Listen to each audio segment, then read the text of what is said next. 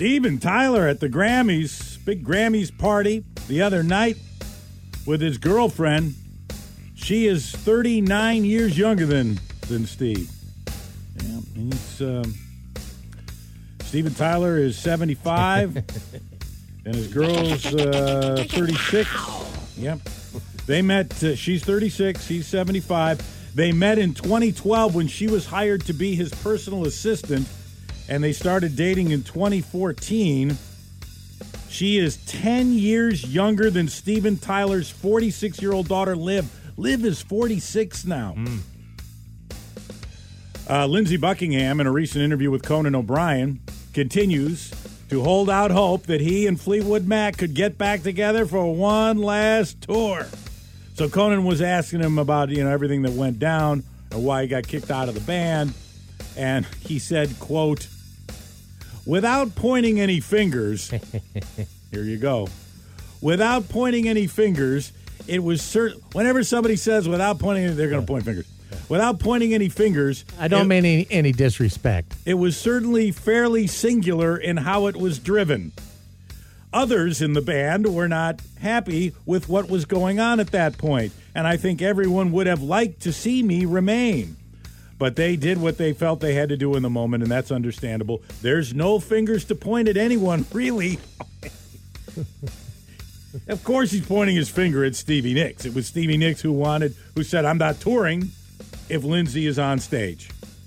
It's him or she said it's him or me, and they vote. They they decided. All right, Can we do this with a hologram? yeah, Okay. Mm. all right. It's her. We're gonna we'll go with her. I was in the band for almost 45 years, and we were always, this is always part of our legacy. We were always able to work out our differences over things of which were far more profound than any issue that happened in 2018 with me departing the band. Regarding the band touring without him and adding Mike Campbell of the Heartbreakers and Neil Finn of Crowded House, Lindsey told Conan O'Brien, the band collectively allowing that to happen, maybe out of weakness to some degree, it disrespected the legacy we built. To go out and do something more generic was not honoring our legacy. Conan asked Lindsey if he would tour again with Fleetwood Mac. He said in a heartbeat, absolutely. Well, Stevie Nicks has got a bunch of more not- solo dates and stuff too, and st- been dates with Billy Joel. Her calendar's all full. Yeah.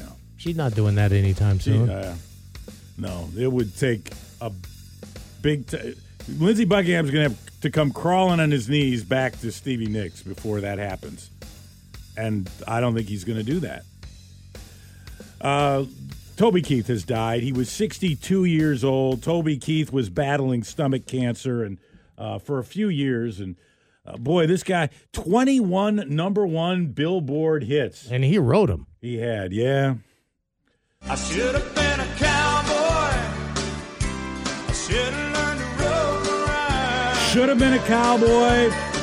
Beer for my horses was another We'll one. raise up our glasses against evil forces, singing whiskey for my men, beer for my horses. Beer for my horses. Yeah. I always liked "As Good as I Once Was." That was a great song. I love this bar. Yeah. I want to talk about me was another one. How do you like me How, now? how do you like me now? Yep. And well, here he is talking to Dan Rather about how he got that uh, that song, "Beer for My Horses."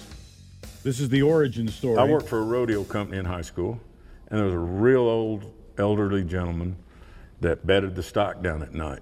And we were kids, 12, 13, 15 years old, and he kept a pint of Old Crow whiskey in his back pocket. And every night when we'd get the stock bedded down, he would say, You boys want to drink off my bottle? And sometimes we would, sometimes we would, because we really didn't want to drink after him, you know. Especially Chewing- Old Crow. yeah, and oh, especially Old Crow. he had any teeth and that whiskey, and we're like, uh. so he would hold it up and go, "Turn out the lights," you know. Uh, whiskey from my men, bear my horses. So I just put that in my back pocket and saved it. And I always liked him because respected him because he had a political point of view that, and he would he would talk about where he was politically from time to time. He didn't make that a secret. Loved supporting the soldiers. But- yeah, and he did a, a number of USO, eleven USO tours.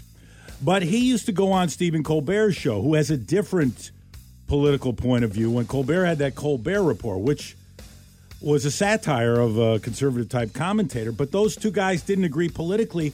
But they but they liked doing shows together. They would kind of tease each other, but it never got it never got out of hand.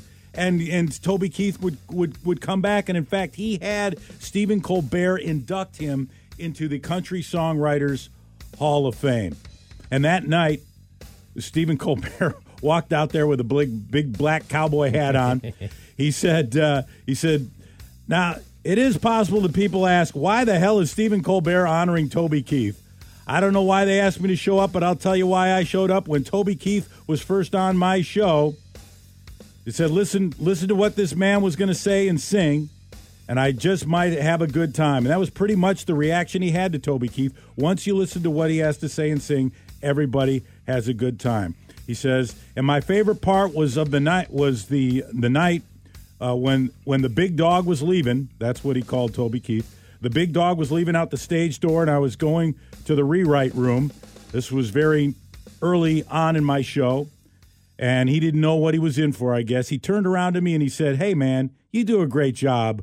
whatever the F it is you do. you know, And they called him the big dog daddy and all that. And in the last picture I saw of him, he, he was just a shadow of his former stocky self. It was sad to had see. been battling for a couple of years there.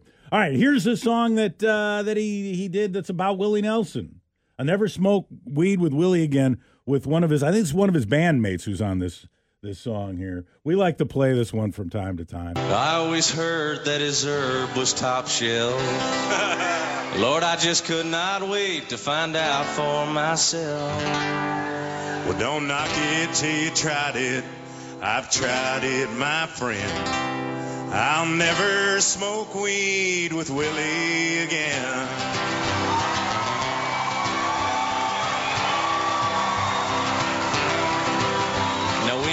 Learned a hard lesson in a small Texas town.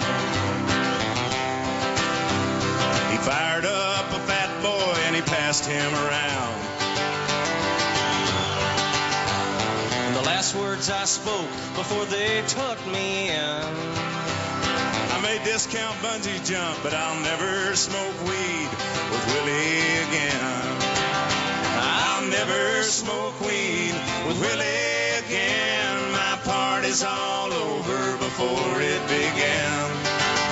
Now you could pour me some old whiskey river, my friend, but I'll never smoke weed with Willie again. Let's go down to Texas.